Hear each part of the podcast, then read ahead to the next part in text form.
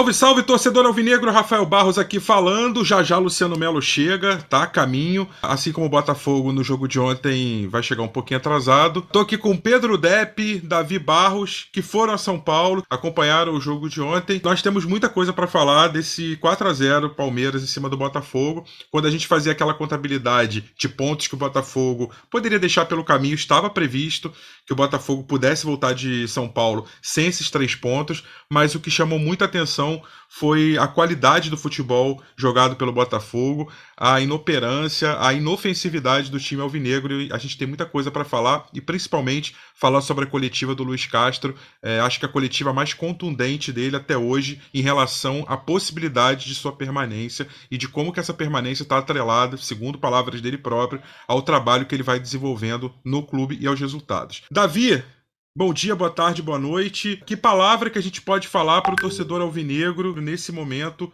tão difícil, tão duro, de um ponto conquistado nos últimos 12 e o Botafogo é, termina a décima rodada colado na zona do rebaixamento? Fala, Rafa, fala, Dep, torcedor alvinegro. Olha, eu acho que se tem uma palavra que, para resumir isso, seria preocupação, né? É, só que, assim, é, foi isso que você falou, Rafa. O, era previsto que o Botafogo perdesse para o Palmeiras, é, é o bicampeão da América, um time que o Abel Ferreira é o melhor técnico do Brasil. Acho que o Depp falou isso no vídeo dele, da voz da torcida. É, e assim, é um time que joga junto já há quase dois anos. O Botafogo está jogando junto há quase dois meses. É, é, claro que isso deve ser levado em consideração, mas o que não, o, o que destoa, o que faz como um, um ponto fora da curva, é, foi a atuação de ontem, principalmente no primeiro tempo, e o Luiz Castro falou disso. É, que o time não estava se encontrando em campo, estava meio, parecia apático, dali de cima a gente vendo, parecia, pelo menos para mim, parecia um pouco apático, e me fez lembrar aquele Botafogo de 2020, da, da temporada 2020, que terminou o brasileiro jogando mal demais, assim, sem, sem forças, sabe? Completamente dominado, que, em que o, o time adversário é, tinha facilidade para jogar contra o Botafogo. E isso foi o que a gente, pelo menos foi o que eu, o que eu vi no primeiro tempo, assim, sem menor sombra de dúvidas. É claro, pesa o fato do, do ser o Palmeiras, mas isso não pode ser tido como uma coisa normal. Essa noite chuvosa no Allianz, ali na região de Pompeia, Perdiz, um pouco fria, né, Depp? E eu, eu, assim, é difícil falar que uma coisa merecia ou não, mas, poxa vida, é, acho que o maior público visitante do Botafogo na cidade de São Paulo em muito tempo, você pode trazer pra gente esses dados. E tava tão bonita ali a festa, a gente via antes do jogo, e não merecia, né? Não merecia isso. O Botafogo, com muito pouco tempo de jogo, totalmente dominado, totalmente envolvido pelo Palmeiras. E qual que era a sensação ali do torcedor? Uh, qual foi a tua sensação geral do jogo, do desempenho do Botafogo nesse 4 a 0 do Palmeiras? Fala aí, Rafa. Fala, Davi. Alô, torcedor alvinegro. Pois é, né? O maior público do, do Botafogo no, na cidade de São Paulo, né? Em muito tempo, né? Eu pesquisei desde 2016 que a gente voltou para a Série A, né? E teve aquele período ali com pandemia, então não, não conta. Então, desde 2016 é o maior Uh, o anterior tinha sido em 2019, foi estreia do campeonato contra o São Paulo, 1.151 alvinegros compareceram. Ontem foram mais de 1.300, 1.400 quase. Então, a gente não chegou a esgotar os 1.600, né? Muito por conta da, da derrota inesperada, virada contra o Goiás. Mas a torcida compareceu em peso e, assim, é, eu até vim com uma certa confiança de que o Botafogo podia fazer um jogo é, decente contra o Palmeiras e, de repente, até arrancar um ponto, uma vitória, no caso. Mas quando a gente estava ali, né, no bar que fica em frente à entrada visitante e sai a escalação do Botafogo, né, e o nome do Erisson não está entre os 11 titulares, nem no banco, o pessoal já deu né, aquela baixada de ânimo ali, porque é, a gente ia para uma situação jogar contra um time bicampeão da América, né, que tem o melhor treinador do futebol brasileiro, tem jogadores que já estão jogando juntos há muitos anos e que são muito bons, né, com um time totalmente improvisado, né, um, um lateral esquerdo na, na ponta, né, um, um, ponta como centroavante. Então, assim, a, a gente já entrou meio né, ressabiado, mas não esperava que fosse um atropelo tipo Brasil e Alemanha, né? Era aquele negócio, era toda hora, olha ele de novo, olha ele de novo. Se, se não fosse pela sorte que a gente teve, né, podia ter sido 6 a 0 Teve gol anulado, teve bola na trave, teve tudo ali. Então, assim, é, durante um tempo, é, parecia que era um futebol de meninos contra adultos. Né? E essa era a sensação do torcedor do Botafogo, que segue confiante no projeto, mas que está fazendo várias críticas a, a, maneira como o Luiz Castro vem se comportando aí nesses últimos jogos, especialmente Goiás e, e, e, Palmeiras. Ontem a escalação ele foi muito mal, a maneira como ele jogou contra o Goiás também foi muito mal. São coisas que a gente vai anotando no nosso caderninho, né? Não acho que é. Tá longe ainda de pedir demissão, cabeça de treinador, acho que não tem nada a ver, mas não tem como culpar o Luiz por essa derrota, da maneira como aconteceu, né? Porque perder para o Palmeiras, né, o que o Davi falou, né? É até normal, ele estava ali naqueles três pontos que a gente poderia é, deixar para lá, porque é o jogo mais difícil do Campeonato Brasileiro, Palmeiras no Aliás, né? Agora, 4 a 0 do jeito que foi ali naquele primeiro tempo, a gente teve foi sorte, Rafa. Menos me preocupou exatamente a questão de voltar e perder para o Palmeiras, e mais me preocupa hoje uma constatação que eu faço. E aí eu lembro, Depp, de uma pergunta que você me fez, eu já estou abrindo também para Davi falar. Uh, lá atrás tem dois podcasts, você fala assim, poxa, mas quem também está jogando um futebol melhor do que o do Botafogo? Hoje, no dia 10 de junho de 2022, eu tenho uma resposta, infelizmente, para essa pergunta, que é Todos os times Todos. da Série A estão jogando futebol melhor que o Botafogo. e, além disso, cinco times da Série B também estão jogando futebol melhor que o Botafogo. Na minha visão. Cruzeiro, Esporte, Bahia, Vasco e Grêmio. Então, que são também os cinco primeiros colocados da Série B. Uh, isso, para mim, é muito mais preocupante do que exatamente voltar do Allianz com uma derrota para o time bicampeão da América. É o desempenho desse, dessa vez atrelado a um resultado, foi bem é, acachapante, assim, foi bem. Foi um raio-x mesmo. O Botafogo tomou quatro gols, tomou dois anulados, uma bola na trave, 16, é, 14 finalizações do Palmeiras. No scout contam 12, porque os dois gols anulados não contam como finalização. Mas o próprio Luiz Castro, na, na coletiva, fala em 14 finalizações. É, eu me preocupo muito com isso, porque eu sempre estou me lembrando da pergunta que você me fez, que super pertinente, mas hoje a resposta dela me preocupa muito. E aí eu lembro também que quando o Luciano, que daqui a pouco vai estar aqui com a gente, quando ele pergunta assim é, é, sobre o desempenho, sobre o trabalho de longo prazo do Botafogo, e eu falei, não, Luciano, pelo menos assim, a gente está enxergando uma estrada é, que o Botafogo tem uma evolução em relação ao que era no passado da Série B. O Botafogo hoje, nitidamente, claramente, tem um futebol mais bem jogado. E ontem, conversando com alguns amigos e, e alguns parentes alvinegros, é, muitos me falaram: olha, eu não acharia ruim aqui se a gente estivesse jogando aquele futebol da Série B hoje, provavelmente a gente não, não, seria dominado dessa forma. Eu sei que o trabalho não visa isso, não visa ao próximo jogo. Mas tirando a fotografia desse momento, eu confesso que estou muito preocupado. Dep, Davi, Davi, Dep. Não, eu ia falar que esse pensamento ele é compreensível, né? ainda mais depois de uma derrota como a de ontem, mas é um pensamento ruim, né? Assim que a gente tem que pensar que a, o nosso projeto é muito maior do que uma derrota para o Palmeiras ou do que uma derrota para o América, para o Curitiba, para o Goiás em casa. Então é, é óbvio que nesse processo o time vai acabar oscilando. Começou bem, o desempenho não era tão bom, é verdade, mas também não tem nenhum time jogando muita bola no Brasil. Você viu o líder Corinthians perdeu ali para o Cuiabá, o Flamengo ainda não se encontrou, teve que demitir, voltou. Dorival Júnior, né? Quem diria se você falasse disso do ano que o Dorival seria o técnico do Flamengo, ninguém ia acreditar um negócio desse.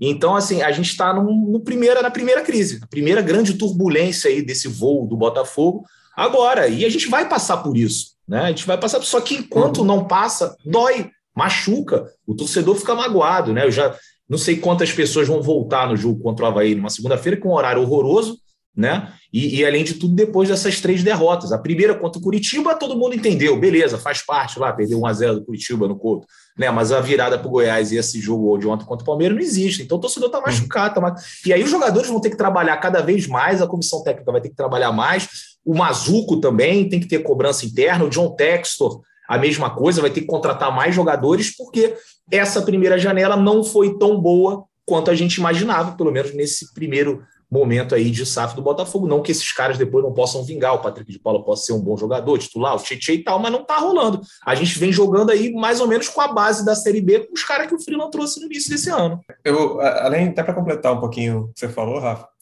é, sobre a questão do Luiz Castro, de, de do, do, jeito que foi, que foi o jogo, enfim.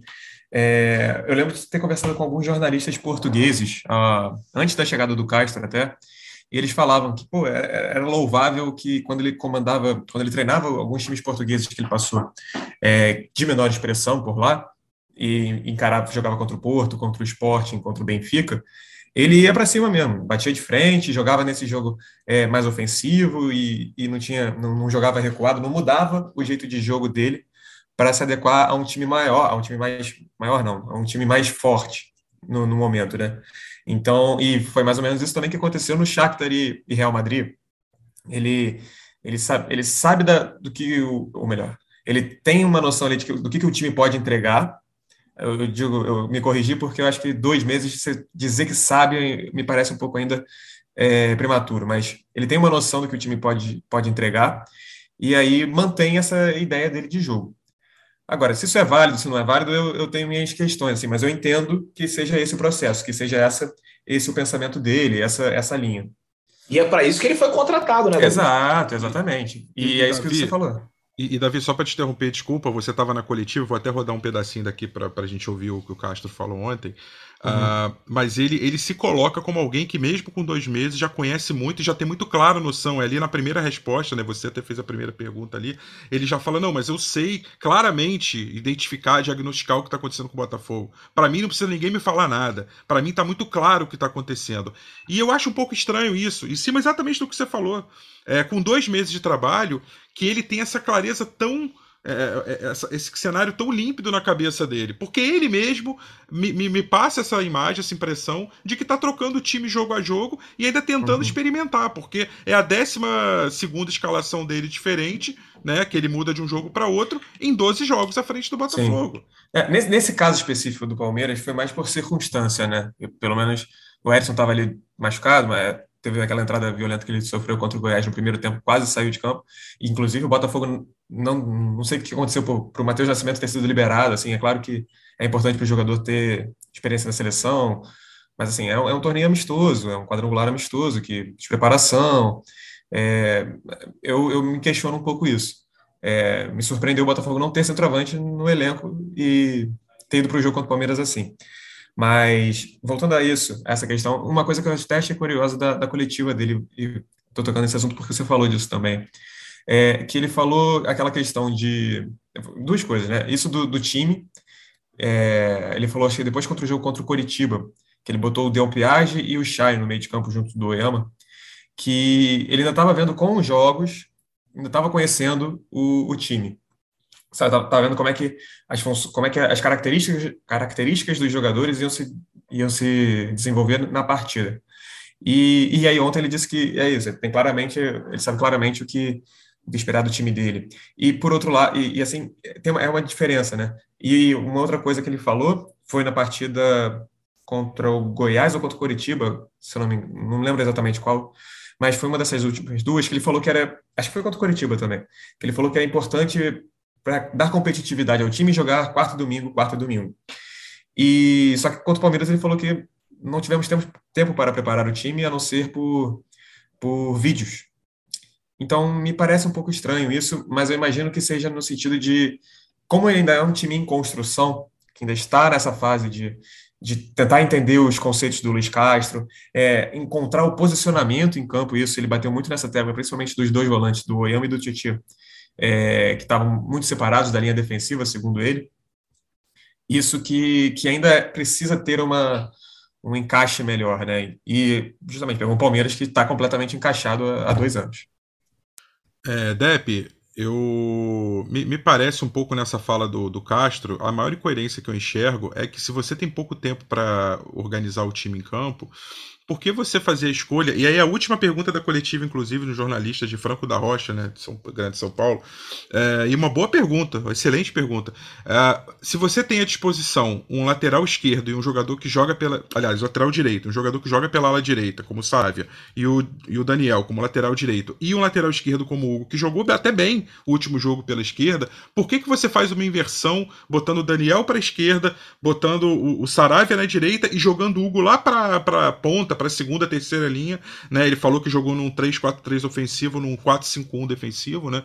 E o Hugo recompunha por ali. Por que fazer essa mexida tão grande se é tão mais simples você manter não só a formação, não só os jogadores, trocando ali o Erisson que estava machucado, ok? É, para ganhar um entrosamento necessário de um jogo para o outro. Não pareceu estranho um pouco essa, é, essa leitura tática? Talvez você, vocês, quando tivesse olhado o time em campo, falaram, ué, mas estranho esse posicionamento, não? Não, não causou uma certa estranheza? Estranheza? Causou, com certeza, né? Assim, acho que o mais óbvio era você mexer só em uma peça, né? você colocar o Saravia mais adiantado com o Daniel na lateral direita e o Hugo na esquerda. Ele acabou mexendo em duas, né? E entortou de novo ali o Daniel, uma coisa que não estava é, indo muito bem. Então, mas ele até depois, durante o jogo, ele, ele muda, né? Ele viu que estava errado. Mas esses caras erram, né? Eles são deuses também. Né? Acredito que ele tenha se preparado para esse jogo, que ele conhece o Palmeiras e tudo mais, de repente pode ter subestimado e achado que com esses caras que a gente tem hoje no elenco, a gente podia fazer um jogo ali de igual para igual, foi um passeio. Né? Então ele também vai aprendendo na prática, né? Uma coisa é a teoria, outra coisa é você é, aprender ali na prática. A gente falou até no último podcast que todo campeonato tem as suas particularidades, que por mais que ele tenha a melhor preparação, os melhores né, auxiliares na comissão técnica, vai ter coisas que ele vai aprender na marra aqui no futebol brasileiro. Né? Então, é, esse jogo é muito difícil e essa escalação que ele colocou ali para o Botafogo é, no primeiro tempo foi muito ruim. Aí o torcedor já começa a chamar, olha o professor Pardal e tal, mas todo, todo técnico do mundo, o Guardiola já inventou, já fez besteira, né? o Klopp já fez besteira. Não estou nem comparando o nível, né? porque é, é, muito distante um do outro. Né? O Luiz Castro é um, um ótimo treinador, mas não está na, na, primeira prateleira do futebol mundial. Mas todo técnico erra. E a gente tem que pegar o nosso caderninho e ir anotando, né? Uhum. fazendo o um balanço. Né? A gente não vai chegar aqui na, no primeiro erro Fora, Luiz Castro, não presta. Acho que não é, não é por aí, mas que já tem algumas observações nesse caderninho, Rafa, com certeza já tem, né? E aí vamos ver quantas anotações ele vai ter até o final do primeiro turno. E ele explica, né? Ele explica o motivo. Eu, ele falou que era para conter ali o lado direito de ataque do Palmeiras, que é principalmente com o Dudu, enfim. E eu, eu achei compreensível. E tomou um, e tomou um baile ali. Né? Exato, exato. Eu, eu, eu entendi a, a ideia mas eu até pensei que, pô, de repente pode ser que funcione, mas não, não deu é. certo, né? Não, na, na Se nossa... tivesse funcionado, todo mundo ia falar, nossa, olha só como esse cara, um nó tático, meu Deus do céu, espetacular. É complicado. Na, na, nossa época tinha um desenho, né? Um pouco depois aí, do, não sei se o Depp vai lembrar, talvez o Davi, é, o Pink e o cérebro, né? Aí o, aí o Pink, o cérebro chegava pro Pink, dois ratinhos, né? O cérebro é o, aquele que tinha as, as, grandes ideias e o, e o Pink ele era mais atrapalhado, tinha um QI menor, vamos colocar assim, né? Uma inteligência mais limitada. Aí o, aí o cérebro virava pro Pink e falava: Pink, vamos dominar o mundo. Aí, aí o, cérebro, o, cérebro falava pro Pink, aí o Pink ia também, tentavam é, artimanhas mirabolantes, mas na hora de executar dava tudo errado, né? Então, acho que ontem ele teve essa ideia do cérebro e acabou executando como Pink. Estamos aqui já, Luciano chegando é, para se juntar a nós aí, Luciano, nesse dia, é, nessa sexta-feira de dor de cabeça para o torcedor alvinegro.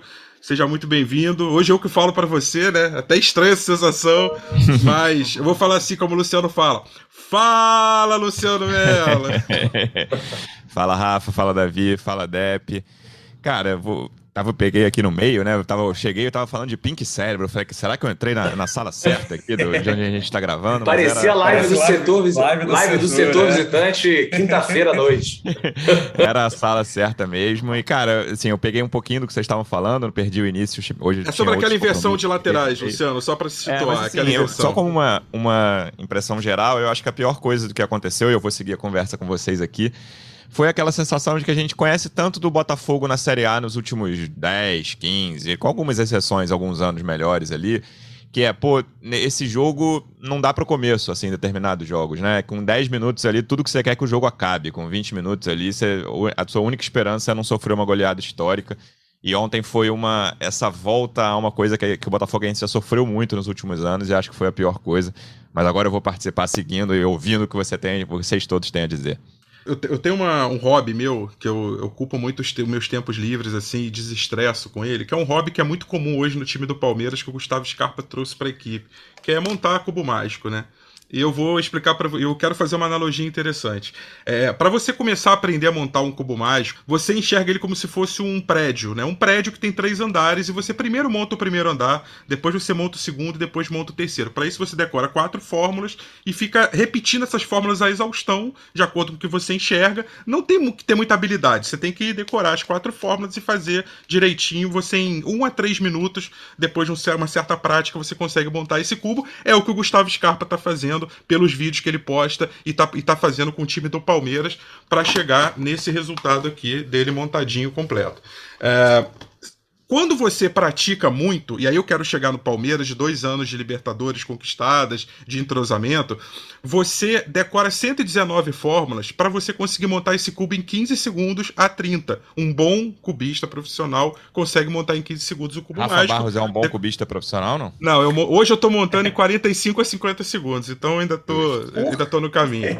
Mas eu sei, eu, eu, mas, eu, é, mas eu sei as 119 fórmulas. Elas são muito úteis, você enxerga ali e monta muito rápido rápido.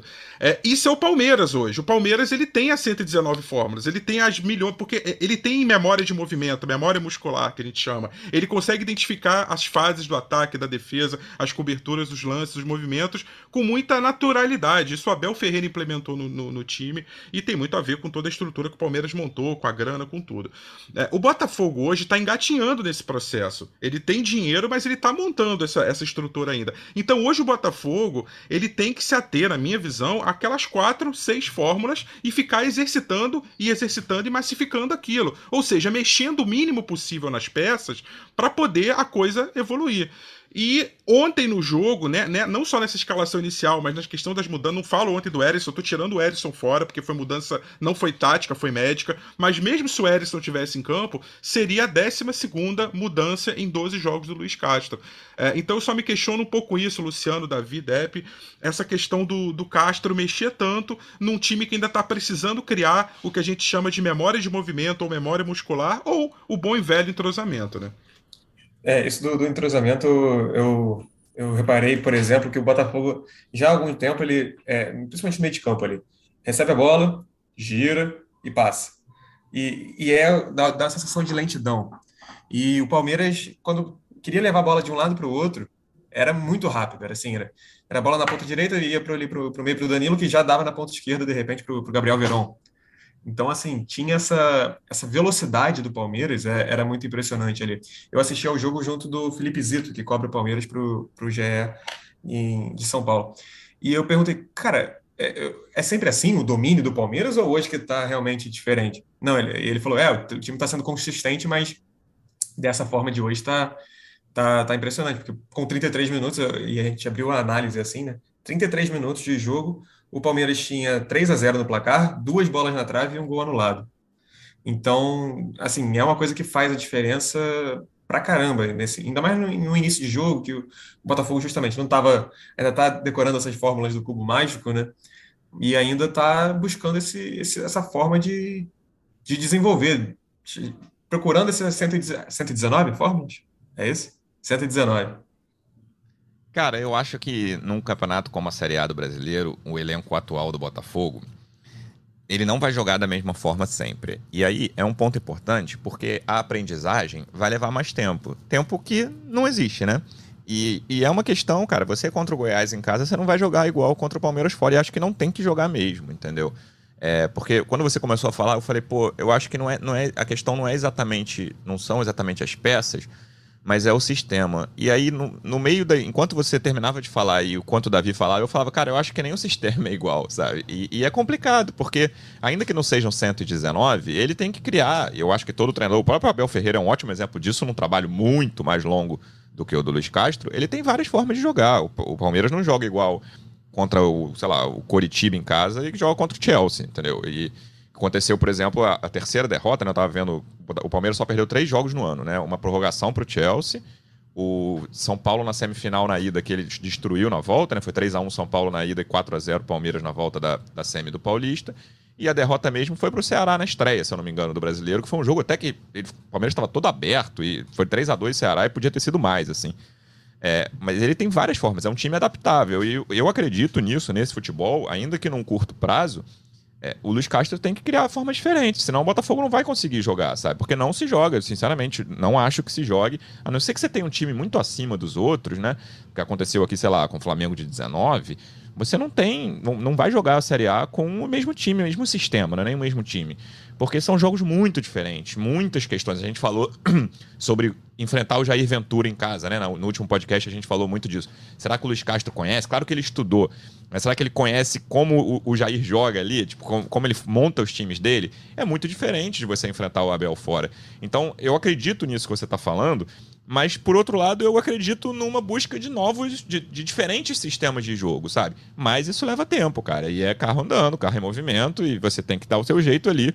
O Botafogo precisa pontuar, e o Botafogo não pode ser, tipo, atropelado como foi, né? Isso, eu acho essa a pior coisa, assim. Você com 15, 20 minutos ter a sensação de que nada vai acontecer ali, só desastre, é muito ruim. Então, assim, eu não, eu, não, eu não vejo problemas de mudar as peças. O Botafogo tem um problema crasso de criação. Vocês falaram de meio campo, pega a bola. Davi falou, vai, Oyama, faz o quê? Dá, dá passe lateral, demora a passar. Muita gente reclamou disso com razão.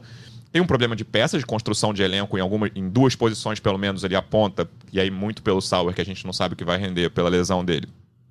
E o, e, o, e o meio de campo ali, de criação, tem um problema muito grave nessa construção.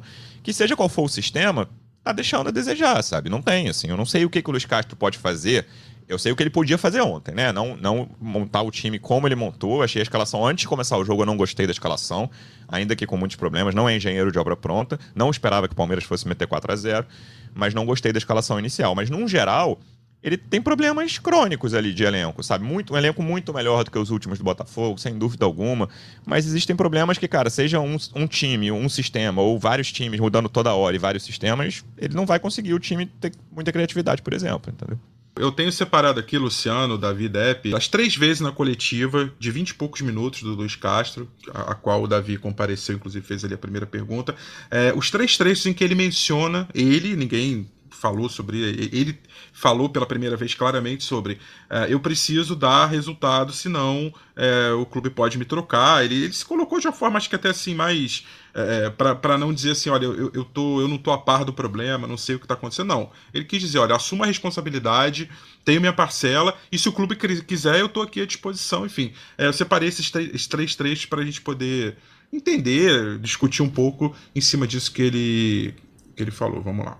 Eu entendo que a vida do treinador é uma vida de vitórias, é uma vida de resultados, é uma vida de pontos. E sei viver com isso. E sei aquilo que custa ao treinador quando não acontece isso. E se os resultados não acontecerem como, como não estão a acontecer, esse é aquilo que me espera. Não, não há, no futebol não há diferentes formas de olhar para, para, para, as situações. E sei assumir as minhas responsabilidades. E se, e se vocês entenderem, entenderem questionar-me sobre essa situação, sobre, olha, se tu não ganhares, treinador, o que é que te vai acontecer se tu não ganhares? Se não ganhar, é, tem que sair e tem que entrar outro para o meu lugar. Não há tempo no futebol. O tempo no futebol compra-se com resultados. Neste momento não tenho resultados, portanto não tenho tempo. É já, é contra o Havaí. Se não for contra o Havaí, muitos problemas estarão em cima de mim. E aí, gente? É, né? É, até tive uma percepção assim de uma vibe meio Paulo Autuori, assim, na, na, nessa coletiva do, do Luiz Castro, né? Mas não foi a primeira vez que ele falou sobre isso.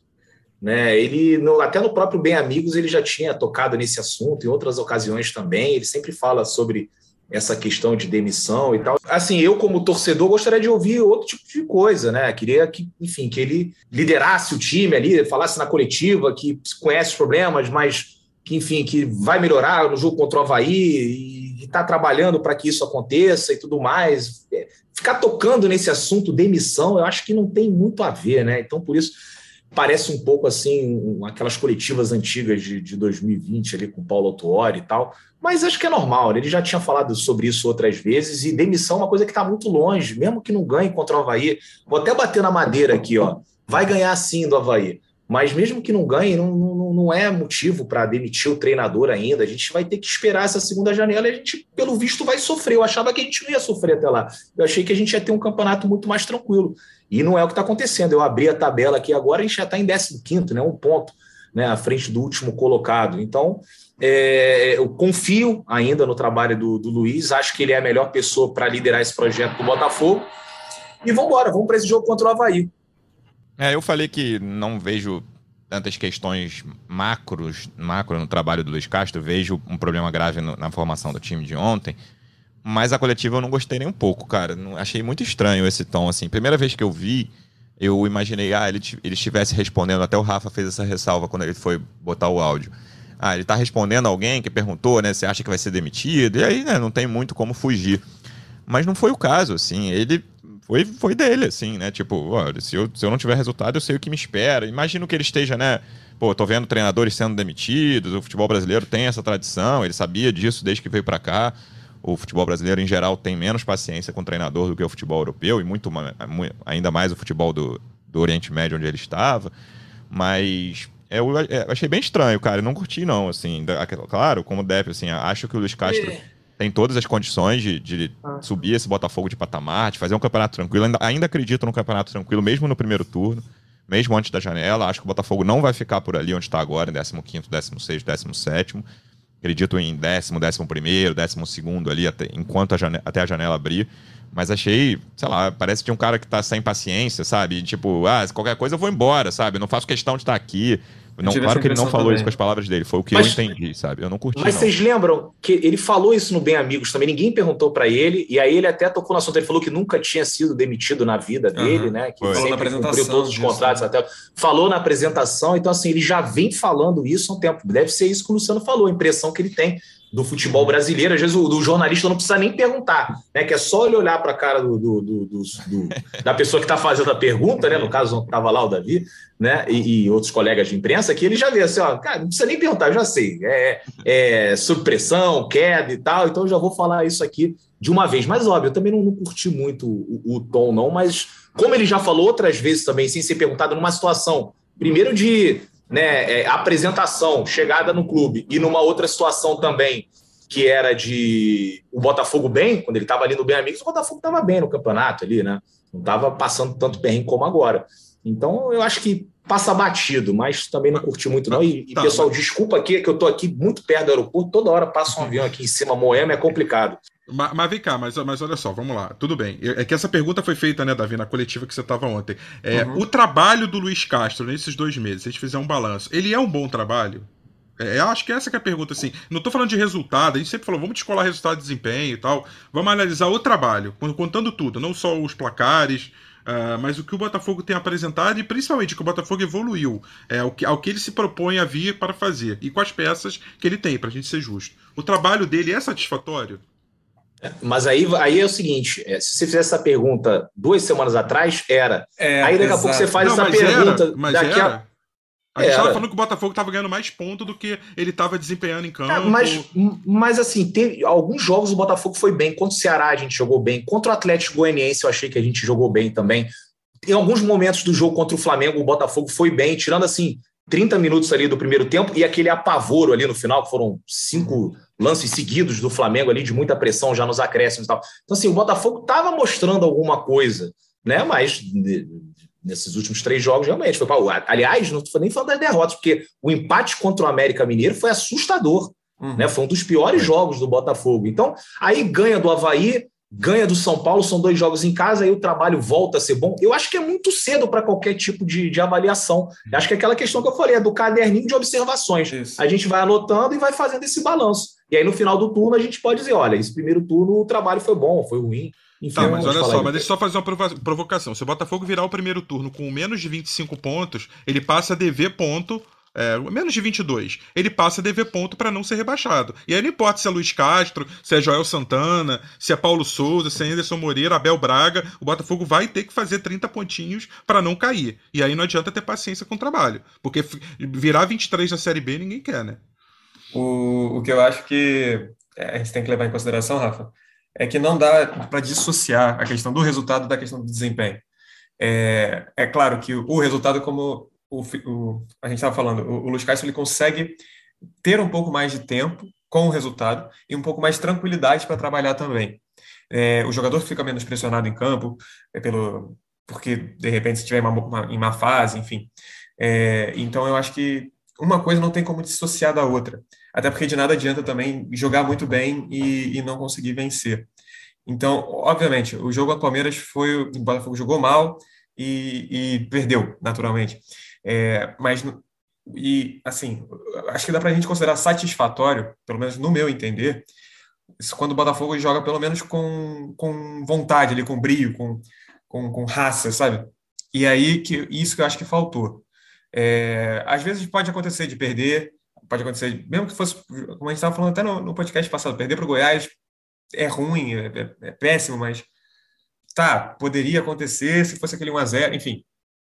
Meu ponto é, é, de nada adianta ter um, um, futebol bonito e tudo mais, que só vem com o tempo, eu acho pouco, até pelas peças que o Botafogo tem também, não, é quase que inviável de tornar um time que, que vai jogar futebol da noite para o dia, é, nisso de, do resultado, entendeu? Eu acho que tem que, para considerar satisfatório, eu acho que tem que analisar junta, juntas essas duas coisas e, no primeiro momento, dando essa ênfase para o resultado, eu acho.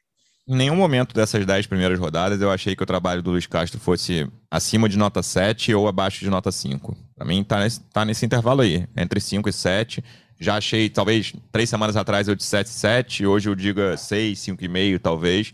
Mas não acho que exista uma grande variação, até porque são 10 rodadas, cara. Então, e eu uhum. sei, como o Rafa falou, que várias vezes no Brasil tem técnico que dura menos de 10 jogos, técnico que dura um pouquinho mais de 10 jogos. Então, existe uma questão aí em relação à pontuação mas acho que estamos distante ainda dessa, por exemplo, da faixa que o Rafa falou, ah, 22 pontos ao fim do primeiro turno. Está com 12 pontos em 10 jogos, faltam, falta metade do primeiro turno ainda a ser jogada. Tem um jogo relativamente simples aqui. Acho o Havaí e Juventude os dois piores times do brasileiro e o Botafogo já empatou com um deles em casa. Então tem que ter atenção contra o segundo. Então, assim, acho que ainda está longe de, desse ponto e para mim a variação foi pequena, cara. Sinceramente, Acho difícil que alguém diga que em qualquer momento desses meses que era acima de nota 7 o trabalho, claro que vai ter gente dizendo, e aba ou abaixo de nota 5. Para mim tá nesse intervalo aí. Eu acho hoje um trabalho nota 6, hoje. Não, eu vou me despedir aqui, já com o décimo avião passando aqui por cima da minha cabeça, que meu voo agora. Um deles uma é hora teu, da né, tarde. Agora.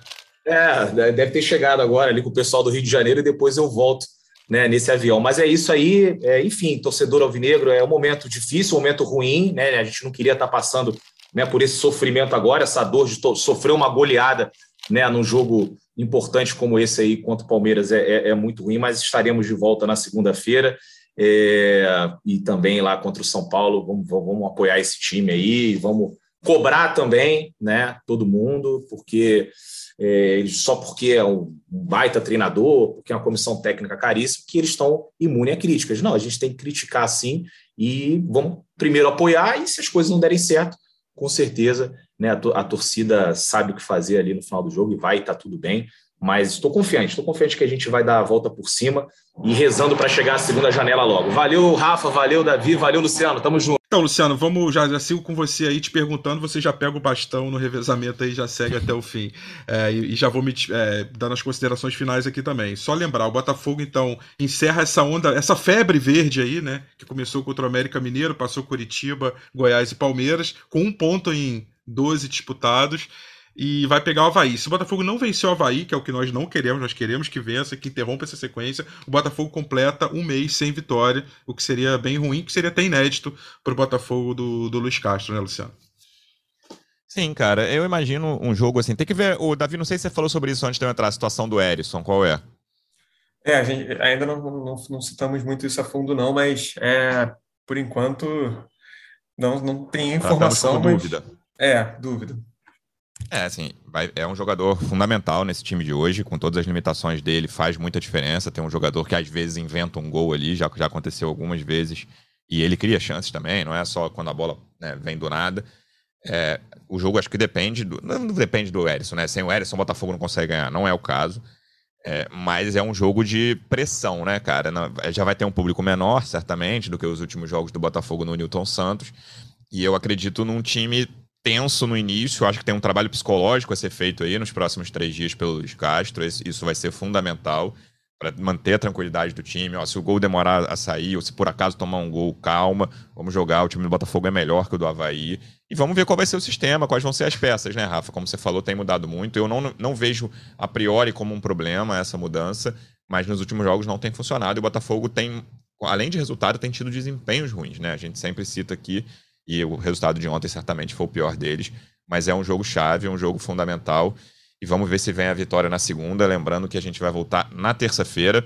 Esse jogo de segunda-feira no Newton Santos contra o Havaí às 7 horas da noite. Lembrando, é um horário meio chato e meio ruim para chegar em qualquer estádio, não é por causa do Newton Santos.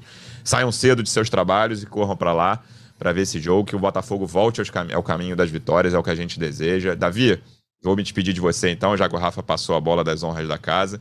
Obrigado mais uma vez pela presença e até a próxima. Valeu, Rafa. Valeu, Luciano, torcida alvinegra. É, até para complementar só rapidinho, o, acho que vai ser uma impaciência também que já está bem menor, bem, bem maior, né, do que antes. O Botafogo está com essa, essa má fase que como o Depp até falou no vídeo anterior dele, de meio que perdeu a torcida no jogo contra o Goiás, né? Tinha, tinha essa impressão. O, até para finalizar também, eu acho que esse jogo contra o Palmeiras tem que servir, é, a gente até falou isso na análise do, do jogo, tem que servir como um ponto de, de mudança, assim, de, de ruptura para esse Botafogo do Luiz Castro, de entender que, cara, não dá para ser assim, não dá para ser do jeito que foi contra o Palmeiras, por mais que seja um time, isso, acho que até estou me repetindo, é a terceira vez que eu falo isso aqui hoje, é, por mais que seja o Palmeiras, o time bicampeão da Libertadores, com o técnico há quase dois anos. É, mas o Botafogo precisa melhorar, isso é, é, é nítido, e principalmente na questão do, do, meio de campo, precisa ter velocidade, precisa ter intensidade, precisa jogar é, com mais vontade. Então, eu acho que isso tá, ainda está faltando ao Botafogo e tem que servir como, como, como mudança. Que venha a mudança. Rafa, obrigado pela sua apresentação, pela participação de sempre. Até a semana que vem, amigo.